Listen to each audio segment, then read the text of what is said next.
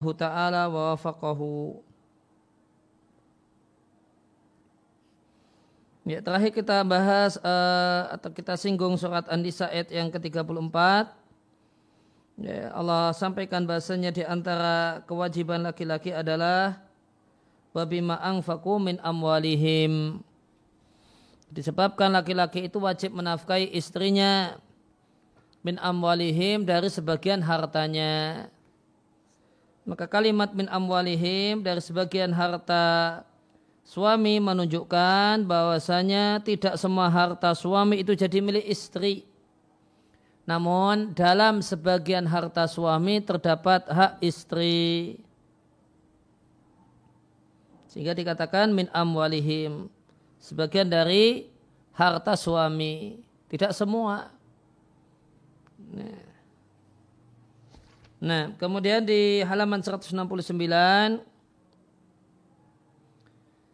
wahadi nafaqatu wajibatun lil mar'ati dan nafkah ini ya, adalah lil mar'ati adalah hak seorang istri wajibatun wajib ala zaujiha untuk ditunaikan oleh suaminya. Dan kata-kata nafkah itu bersifat umum cakupannya luas eh, termasuk di dalamnya al-it'am memenuhi kebutuhan makan istri. Tentu makan di situ ada makanan pokok dan lauknya. Ya, bukan hanya sekedar nasi namun di situ ada sayurnya ada lauknya ya, ada buahnya. Kemudian yang kedua mencakup juga al-kiswata kebutuhan pakaian Ya, maka suami yang bertanggung jawab memenuhi kebutuhan pakaian istrinya. Wa kuluma yahfadu 'alaiha hayataha. Dan semua sarana yang memiliki fungsi menjaga kehidupan istri. Ya, maka di situ termasuk minuman, kemudian rumah tempat tinggal, ya, dia terlindungi sehingga uh, tidak kedinginan, tidak kepanasan dan seterusnya. Dari Muawiyah ibn Haidar radhiallahu anhu, beliau bertanya wahai Rasulullah, apa hak istri salah satu kami alaihi yang menjadi kewajiban suaminya? Maka Nabi Shallallahu Alaihi Wasallam menyampaikan, antutaimaha ida ta'imta engkau memberinya makan ketika engkau makan. Engkau memberinya pakaian jika engkau berpakaian. Maka di sini menunjukkan di antara nafkah yang wajib adalah memenuhi kebutuhan makanan dan memenuhi kebutuhan pakaian. Falayan faridu anha maka tidak boleh suami bersendirian anha tanpa berbagi dengan istrinya dalam masalah makanan Ya, maka tidak boleh ya, sengaja suami punya makanan tersendiri yang itu berbeda dengan makanan istrinya. Wala bisyarabi tidak pula minuman. Ya, tidak boleh bersengaja ya, minuman suami berbeda dengan minuman istri. Ya. Tidak boleh pula ya tidak uh, wala bikiswati tidak pula pakaian. Ya, namun tentu jika karena sikon tertentu jajan di rumah atau eh, jajan di luar rumah dan itu karena uh, makanan rapat kantor dan beda dengan makanan yang di rumah tentu bukan sebuah kesengajaan. Ini, namun karena sikon dan kondisi maka ini tidak termasuk dalam kalimat ini. Yan faridu di sini bersengaja. Kemudian tidak boleh suami meninggal membiarkan istrinya dalam keadaan lapar, dalam keadaan telanjang, dan dalam keadaan sakit tanpa suami memperhatikannya. Bahkan memberi makan istri, memenuhi kebutuhan pakaian istri, dan demikian juga anak-anak dengan nafkah yang halal terdapat pahala yang besar. Ya, dalam hal ini terdapat sejumlah hadis, di antaranya adalah sebagai berikut dari Sa'ad bin Abi Waqqas radhiyallahu anhu Rasulullah Shallallahu Alaihi Wasallam bersabda, Inna kalan tunfiqan nafakotan tidaklah engkau memberi tidaklah engkau mengeluarkan nafkah membelanjakan harta tabtari biha wajah Allahi dengan syarat ikhlas. Engkau mencari dengan pembelanjaan harta yang kau keluarkan mencari wajah Allah Subhanahu wa taala illa ujir ta'alaiha kecuali engkau diberi pahala karena nafkah tersebut. Hatta ma taj'alu fi imra'atika sampai-sampai makanan yang kau letakkan di mulut istrimu. Demikian dalam hadis yang diatkan oleh uh, Ahmad Bukhari dalam Adabul Mufrad dan Muslim dan yang lain maka semua pembelanjaan harta ya semua pembelanjaan harta ya, itu satu hal yang bernilai pahala. Syaratnya ikhlas karena wajah Allah Subhanahu wa taala. Ya, boleh jadi pembelanjaan harta. Di antaranya adalah pembelanjaan harta yang yang dikeluarkan untuk menuntut ilmu. Ya beli kitab beli pulpen beli sarana-sarana untuk belajar atau kemudian e, termasuk di antaranya demikian juga nafkah anak, nafkah untuk istri, memenuhi kebutuhan orang tua, e, mengeluarkan harta untuk bantu saudara. Nah, ini semuanya adalah satu hal yang berpahala, catatannya, syaratnya tabdari biha wajah Allah. Ikhlas karena mencari wajah Allah yaitu berkeinginan agar bisa melihat wajah Allah di surga. Ya, di antaranya adalah makanan yang engkau letakkan di mulut istrimu. Makanan yang engkau letakkan di mulut istrimu di sini mencakup dua hal. Artinya uang belanja yang kau berikan untuk memenuhi kebutuhan makan istri. Kemudian yang kedua mencakup eh, eh, seorang suami menyuapi istrinya. Ya, ya, termasuk ya, suami mencumbu atau kemudian mengakrabkan diri dengan istri ya, sehingga dia suapi istrinya ini termasuk uh, dalam kalimat ini. Kemudian yang kedua dari Thauban bekas budak Rasulullah sallallahu alaihi wasallam radhiyallahu anhu Nabi bersabda afdalu dinarin dinar yang paling utama uang yang paling utama adalah uang yang dibelanjakan oleh seorang laki-laki ala iyalihi untuk memenuhi kebutuhan keluarganya. Wa dinaron dan dinar atau uang yang dibelanjakan oleh seorang laki-laki untuk memenuhi hewan tunggangannya yang akan digunakan di jalan Allah untuk perang di jalan Allah. Dan uang dinar atau uang yang dibelanjakan oleh seseorang untuk keperluan para sahabatnya kawan-kawannya yang akan berjuang di jalan Allah Subhanahu wa taala diatkan oleh Imam ya, oleh Imam Ahmad dan yang lainnya. Kemudian di halaman 170 dari sahabat Abu Hurairah radhiallahu anhu Rasulullah Shallallahu alaihi wasallam memerintahkan untuk bersedekah. Datanglah seorang suami seorang laki-laki dan bertanya, ing di dinaron. Saya punya uang satu dinar. Satu dinar itu 4,25 gram emas. Ya mungkin berarti 2 jutaan.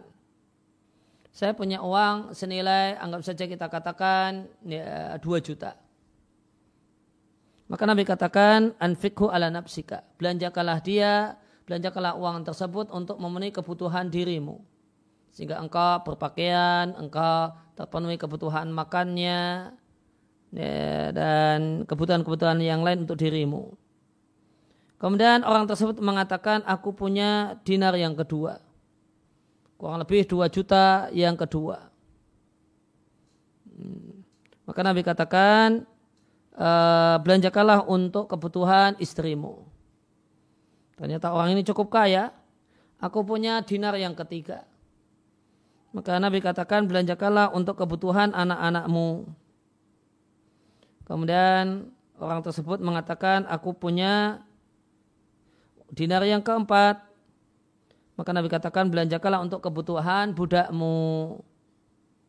Kemudian orang tersebut aku punya dinar yang kelima, maka Nabi mengatakan, anta absor, engkau yang lebih tahu ini uh, dibelanjakan untuk keperluan apa. Maka ya, di sini menunjukkan tentang urutan yang wajib diselesaikan terlebih dahulu. Ya, yang wajib diselesaikan lebih dahulu adalah kebutuhan diri, setelah itu kebutuhan istri, setelah itu kebutuhan anak, setelah itu jika seorang itu punya uh, ya, punya peliharaan atau sesuatu yang dimiliki yang perlu uh, biaya perawatan, semisal punya kendaraan, punya hewan peliharaan, demikian juga punya budak yang wajib dipenuhi nafkahnya, maka untuk itu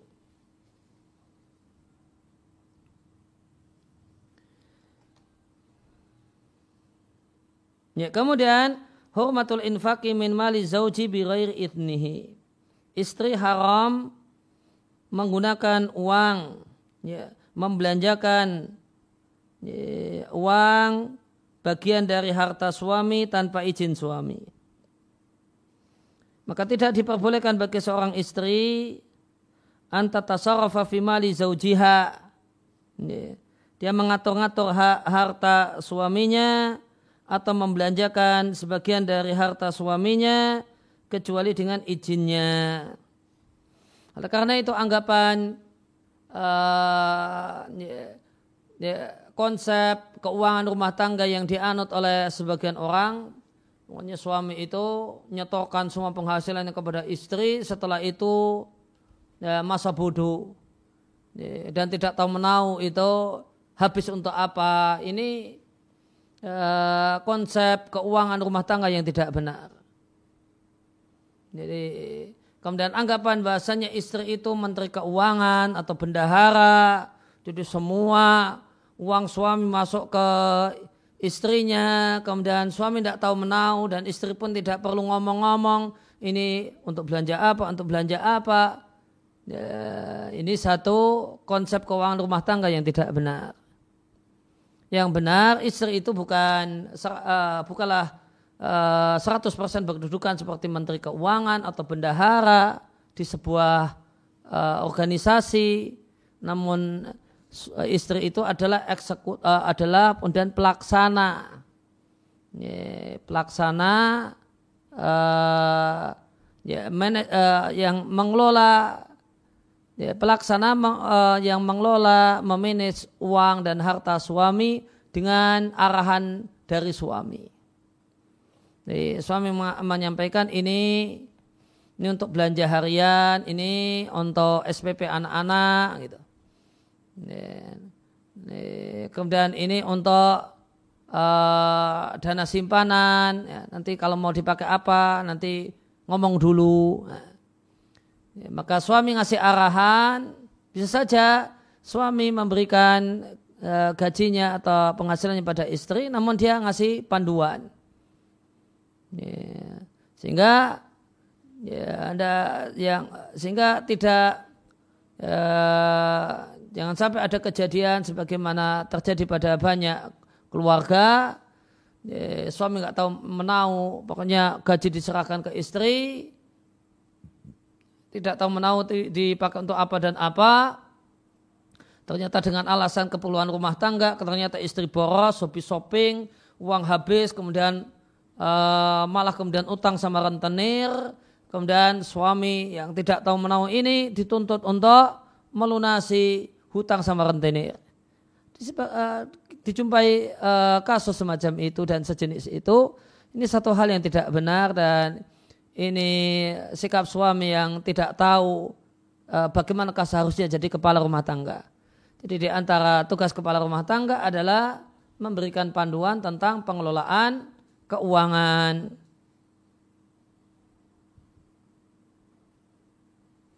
Berdasarkan sabda Nabi Shallallahu Alaihi Wasallam, la tungfiku imro'atun syai'an min baiti zaujiha. Tidak boleh seorang istri membelanjakan sedikit pun dari rumah suaminya, itu maksudnya dari harta suaminya, illa biizni zaujiha. Kecuali harus ngomong dulu dan minta izin dulu kepada suaminya. Hmm. Jadi pembelanjaan yang uh, pembelanjaan yang tidak uh, tidak ya, tidak mendapatkan mandat dari suami harus ngomong dulu. Jadi mandat suami ini untuk kebutuhan reguler untuk makan kita sekeluarga. Ya. Maka ini uangnya. Nah kalau kemudian mau beli, uh, beli ya, mandatnya cuma demikian. Ketika mau beli pakaian untuk anak-anak, maka istri wajib ngomong. Gimana kalau ya, sebagian uang beli untuk ini uh, anak kita ini sudah perlu ganti baju atau untuk beli baju baru. Nah ada pembicaraan, ada obrolan.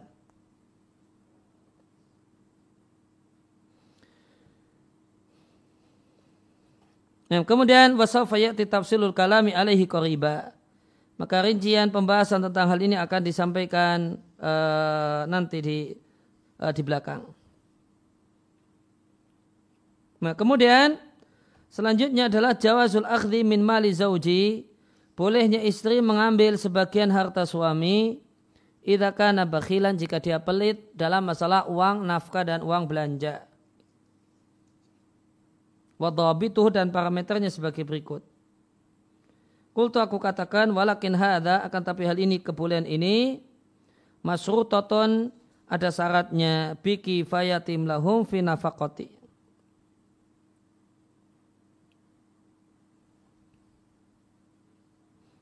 Ya, oh ini harusnya sambungnya ke atas. Jadi tidak boleh Eh, mengatur-ngatur hak suami, membelanjakan harta suami kecuali dengan izinnya, ini bersyarat. Ya, tadi aturan yang di poin sebelumnya yaitu tidak boleh uh, apa, membelanjakan harta suami kecuali dengan izinnya, ini bersyarat. Syaratnya bikifayatihi lahum fi. Suami telah memenuhi kebutuhan nafkah untuk anak dan istrinya. Wa amma idakana bakhilan namun jika ternyata suami itu pelit, aula yu'tihi minan nafaqati. Pelit ini berarti sama sekali tidak ngasih uang nafkah berarti.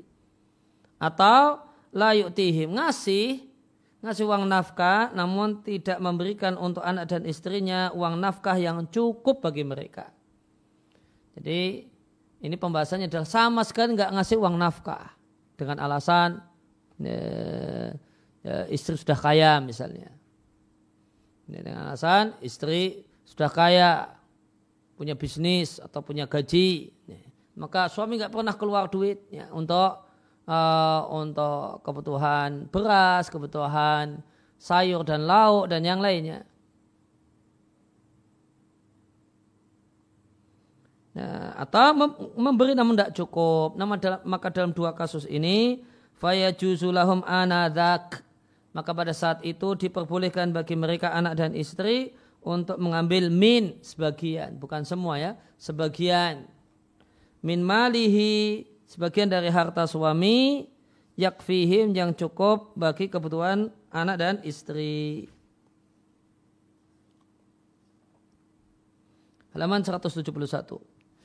Wa ala dzalika dalil hal ini adalah hadis Ummul Mukminin Aisyah radhiallahu anha. Beliau mengatakan Hindun binti Utbah ibn Rabi'ah istrinya uh, istri dari istri Abu Sufyan datang dan mengatakan wa Rasulullah sunnya Abu Sufyan rajulun masikun. Seorang yang seorang yang memegang erat-erat duitnya artinya orang yang pelit. Fahal alayya harajun maka apakah aku berdosa? An ut'ima minalladzi lahu? Iyalahu Aku memberi makan minalladillahu dari harta yang dia miliki ialah untuk anak-anak kami. Maka Nabi mengatakan la haraja alaika la haraja alaiki tidak ada dosa atasmu ta'imihim memberi makan mereka anak-anakmu dari harta suamimu bil ma'rufi dengan kadar yang wajar. Maka dalam hadis ini minal fawaid terkandung pelajaran. Nabi Shallallahu Alaihi Wasallam membolehkan istri untuk mengambil sebagian dari harta suaminya yang cukup untuk kebutuhan dia istri dan anak-anaknya. Akan tapi dengan syarat bi kifayati wal ma'rufi. Cukup sekedar cukup tidak kemudian bermewah-mewah kemudian bil ma'rufi pantas dan wajar.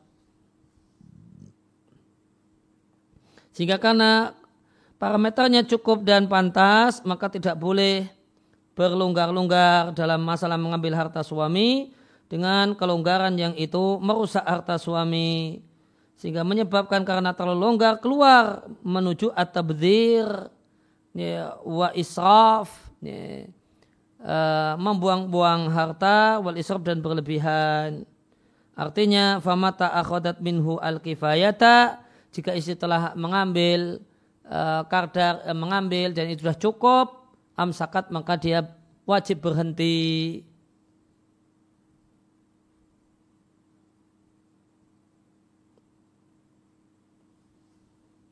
Fakat ihtajabi ba'dul ulama'i sebagian ulama berdalil dengan hadis ini untuk membolehkan mengambil hak dari orang yang menahan hak wal mumatili atau orang yang menunda-nunda uh, pembayaran kewajiban birair isti'danin tanpa meminta izin. Ya, birair isti'danin tanpa meminta izin idza wujidalahu jika dijumpai mayukhadu minhu al-haku sesuatu yaitu harta yang bisa diambil untuk mengambil hak. Ya. Sebagaimana dikatakan oleh Al-Maziri dalam sarah beliau untuk saya muslim yang namanya yang judulnya Al-Mu'lim bi Fawaidi Muslim Nabbaha an-nasu fi hadal hadisi ala fawaida Para ulama menyebutkan dalam hadis ini terdapat sejumlah pelajaran. Minha di antaranya wajibnya menafkahi istri, wa nafaqatul banin dan menafkahi anak. Kemudian pelajaran yang lainnya, anal insana idza amsaka akharu haqqahu. Seseorang jika ada orang lain menahan haknya. Contohnya bayar utang nggak bayar-bayar wa uthira lahu ala ma ya'khudhu minhu kemudian didapatkan lahu bagi orang yang tidak mau bayar utang ini ma ya'khudhu minhu harta yang bisa diambil fa innahu ya'khudhuhu maka boleh baginya mengambilnya li'annaha karena Hindun itu Zakarat menyebutkan bahasanya dia mengambil harta suaminya Abu Sufyan biraira ilmihin tanpa sepengetahuannya. Ya. Maka sebagian ulama semacam Al-Maziri menyampaikan uh, di antara pelajaran dari hadis ini berkenaan dengan uh, hak yang tidak di, hak yang ditahan dan tidak dibayarkan semisal dalam kasus utang piutang ya, yang punya yang berutang tidak mau bayar-bayar padahal dia sudah jalan-jalan uh, ke mana-mana, dia sudah jalan-jalan ke luar negeri, ke jalan-jalan ke sini dan situ, non utangnya tidak dibayar-bayar. Lalu lantas orang yang menghutangi ini mendapati harta orang tersebut dan dia bisa dan dia bisa mengambilnya tanpa sepengetahuannya maka boleh ya, mengambilnya untuk mengambil sebatas apa yang menjadi haknya. Ya, demikian pandangan sebagian ulama dalam masalah ini. Kemudian kata penulis, wa amama tawassa'u fi an-nisa yaum. Adapun tindakan banyak istri di zaman ini di tempat beliau di di Mesir ya yang berlonggar-longgar minal infaqi membelanjakan dari harta suami tanpa izin suami dalam rangka mendatangi salon kecantikan atau kemudian tempat tasfifi sya'ar atau untuk tata rias rambut dan membeli berbagai macam model pakaian dan mendatangi berbagai macam tempat ikhtilat campur baur laki-laki dan perempuan uh, al-muzri yang menghinakan kal andia semacam klub-klub jadi uh, klub-klub senam atau yang lainnya. Dan itu ikhtilat itu campur baur. Fawa haramon jadi datangi klub klub games. Dan gipsnya campur baur laki perempuan. Kemudian pergi ke situ dengan duit suami. Maka beliau katakan bahwa haramun. Maka ini satu hal yang haram.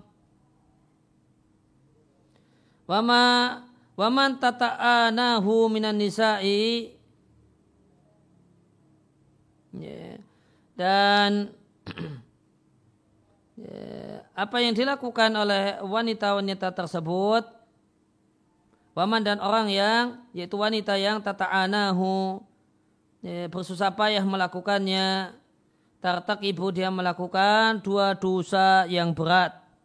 Yang pertama membelanja membelanjakan harta atau sebagian harta suami tanpa izinnya. Fima laisa bihaqqin. Ya, dalam sesuatu yang itu bukan haknya. Ya, dalam sesuatu yang itu bukan haknya.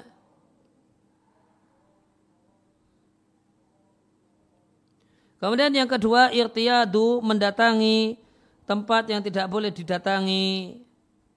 Wartika dan melakukan hal yang tidak halal baginya untuk melakukannya karena itu diharamkan oleh syariat dan dilarang oleh Alkitab wa sunnah.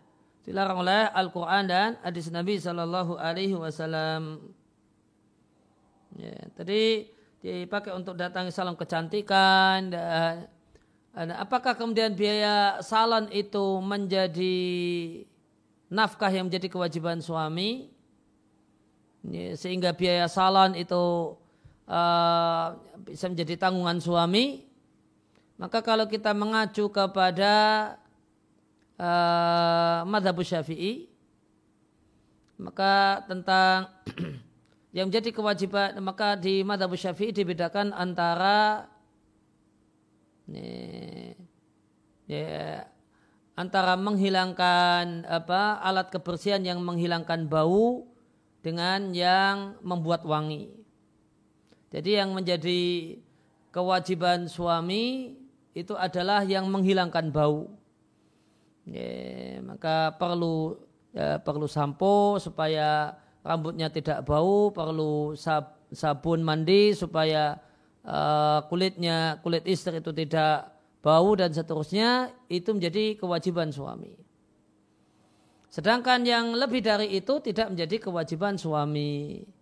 Ini kalau dia berangkat dari sisi hak dan kewajiban. Ya, meskipun ya, di samping ada bahasa hukum, tentu ada bahasa cinta. Ya, ada bahasa cinta mengatakan ya, ya seorang yang ya, seorang yang cinta tentu akan Eh, mengabulkan permintaan orang yang dicintai. Istri minta ya ini mau sebulan sekali mau krimbat atau apa di salon muslimah atau kemudian di tempat yang bisa didatangi. Kemudian dia minta maka seorang suami yang memiliki kelonggaran rizki semestinya uh, dengan bahasa cinta dia akan mengizinkannya. Ya, mengizin, mengizinkannya. Namun yang perlu didudukkan adalah ya, kalau ya, dengan mengacu pada madhab syafi'i tadi jangan diyakini kalau itu sebuah kewajiban suami ya, suami dosa kalau tidak mengeluarkan biaya untuk salon sekedar untuk krimbat sekedar untuk ini dan itu yang merupakan apa perawatan yang uh, lebih dari sekedar menghilangkan uh, bau yang tidak sedap pada dari tubuh istri.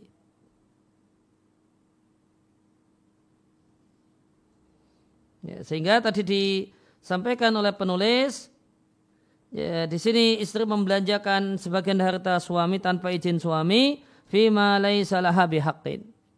Dalam sesuatu yang itu tidak dan bukan menjadi uh, hak istri atau dan bukan menjadi kewajiban suami.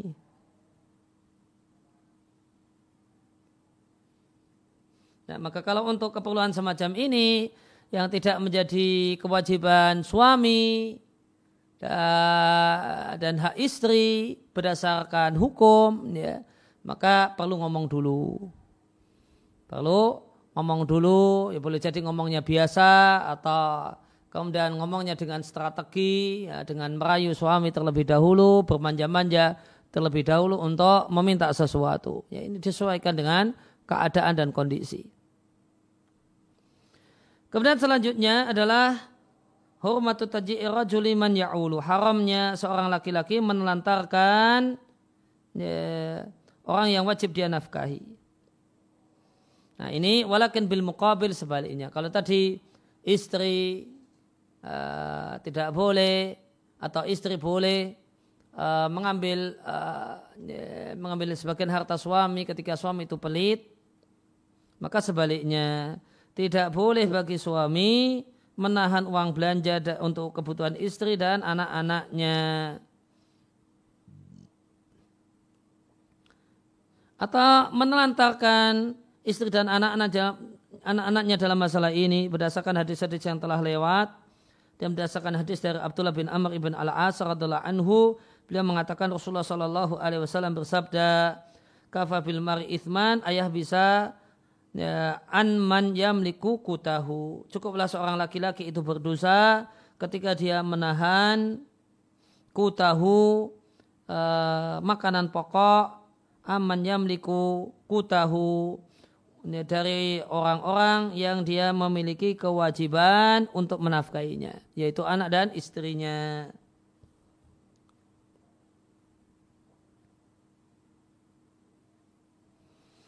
Ya, kemudian ya, bahkan di sini kemudian disampaikan hal yang menarik disampaikan ya, dianjurkan suami untuk menabung ya, menabung sebagai dana cadangan untuk kebutuhan nafkah anak dan istri. Ini lebih dari sekedar memenuhi kebutuhan uh, rutin, namun sampai sampai uh, satu hal yang dinilai baik suami itu Eh, memiliki dana cadangan, menabung, ya, sehingga punya dana cadangan untuk memenuhi kebutuhan nafkah istri dan anaknya. Istihbabu habsi nafakoti amatin kamilin li ahli wal iyali. Dianjurkan untuk menahan dan menyimpan kebutuhan nafkah satu tahun satu tahun utuh li ahli wal ayal untuk istri dan anak. Ya, dianjurkan suami itu punya dana cadangan. Kalau dia seorang uh, yang longgar, keuangannya tidak habis dapat satu bulan itu habis untuk satu bulan, namun bisa nyimpan, maka hendaknya suami menyimpan, suami nabung. Ya, sebagai dana cadangan kebutuhan bulan depan, bulan depannya lagi dan seterusnya. Baladi yustahabu lahu dianjurkan bagi suami untuk menahan dan menabung menahan nafkah satu tahun utuh untuk keperluan keluarga dan uh, istri dan istri dan anak-anak. Jadi maka di sini anjurannya punya dana dana simpanan bisa sampai satu tahun. Ini bisa punya dana simpanan sampai untuk bisa memenuhi kebutuhan makan selama satu tahun. Ini satu hal yang kata penulis dianjurkan. Berdasarkan hadis dari Umar bin Khattab radhiallahu anhu Sehingga Nabi Shallallahu Alaihi Wasallam karena yabiu nakhla bani nadiri beliau me, menjual pohon korma bani nadir yang menjadi hak milik beliau ya, wayah bisu li ahlihi kuta sanatihim dan beliau menahan dan menyimpan untuk kebutuhan istrinya makanan pokok yaitu korma sanatihim selama satu tahun. Jadi Nabi punya simpanan korma yang bisa untuk keperluan makan selama satu tahun.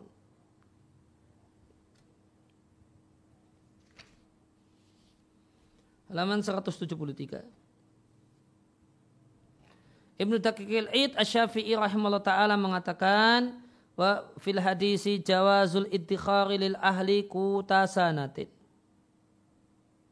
Maka dalam hadis ini dalil bolehnya menyimpan kebutuhan makan satu tahun lil ahli untuk anak dan istri, untuk keluarga.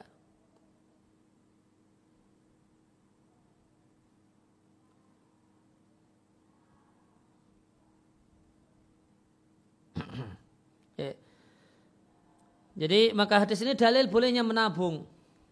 Jadi menabung itu bukanlah satu hal yang bertentangan dengan tawakal. Maka anggapan sebagian orang yang berlebihan dan salah paham yang mengatakan bahasa menabung itu berarti uh, kurang tawakal pada Allah Subhanahu wa taala satu hal yang tidak benar. Ini, sebagiannya beranggapannya tawakal ya uang yang didapat satu bulan habis satu bulan. Tidak ada menabung menabung. Nah, ini satu hal yang tidak benar. Ya, menabung itu tidak menabung dalam rangka sebagai dana cadangan untuk kebutuhan di masa depan. Itu bukan satu hal yang bertentangan dengan uh, dengan tawakal bahkan satu hal yang diperbolehkan karena Nabi melakukannya. Nah di sini kita jumpai perbedaan kalau Ibnu Daqiqil Aid menyimpulkan itu hukumnya cuma dianjur uh, cuma boleh saja. Tapi kalau penulis ini saya Amr itu menyimpulkannya mustahab. Menyimpulkannya mustahab. Ini. Maka eh, ini berarti perbedaan dalam membaca perbuatan Nabi. Ya, maka perbuatan Nabi itu menghasilkan mustahab itu jika perbuatan tersebut adalah perbuatan yang statusnya ritual ibadah dan atau dan atau Nabi melakukan hal tersebut dalam rangka takarub kepada Allah. Namun jika Nabi Shallallahu Alaihi Wasallam tidaklah per, uh, jika perbuatan Nabi Shallallahu Alaihi Wasallam tersebut tidak bisa disimpulkan ini dengan tujuan takarub kepada Allah Subhanahu Wa Taala maka yang tepat uh, sekedar menghasilkan hukum boleh saja. Sehingga kalau pakai timbangan kaidah usul fikih ini kesimpulan dari Ibnu Daqiqil Aid dan simpulan dari Syekh Amr selaku penulis itu lebih tepat kesimpulan Ibnu Daqiqil Aid. Ya, ini dibolehkan, tidak tercela, eh, namun boleh. Nabung untuk dana cadangan itu boleh dan tidak tercela. Namun tidak sampai kita katakan dianjurkan kecuali karena faktor yang lainnya. Semisal yang beliau sampaikan, Wafi hadal haji nabawi dalam tuntunan dari Nabi ini terdapat manfaat yang sempurna dan yang paling bagus. Karena jika seorang suami itu sudah menyimpan nafkah satu tahun untuk istri dan keluarganya, tafarwa ba'da dalika setelah itu dia bisa konsentrasi untuk menyelesaikan urusannya. Lasiyama terutama jika dia seorang penuntut ilmu, karena penuntut ilmu ahrasamaya kuno ala waktu wajuhdihi sangat antusias memanfaatkan waktu dan jeripayahnya. Dia tidak ingin menyibukkan pikirannya. Ba'da dalika ya, setelah itu setelah ter, uh, setelah punya tabungan tidak perlu kemudian sibukkan pikirannya dalam nafkah anak dan istri. Tidak pula dalam apa yang mereka butuhkan. Jadi kalau Ya, maka ini satu hal yang mungkin dianjurkan, satu hal yang baik, satu hal yang disarankan untuk penuntut ilmu.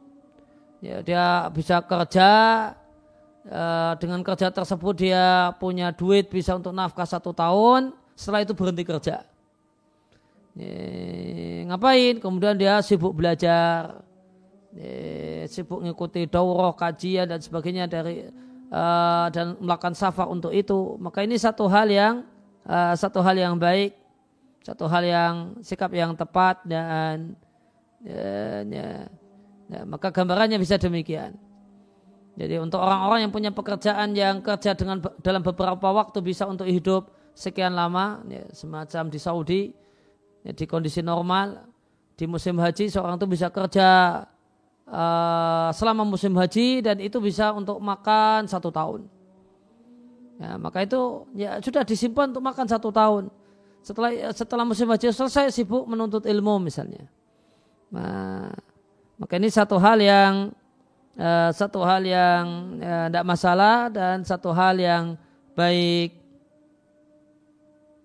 Ya, demikian yang kita baca kita telah di kesempatan malam hari ini. Wassalamualaikum warahmatullahi wabarakatuh. Wa da'wana alhamdulillahi. Subhanaka Allahumma wa bihamdika asyhadu an la illa anta astaghfiruka wa atubu ilaik. Demikian undur diri. Assalamualaikum.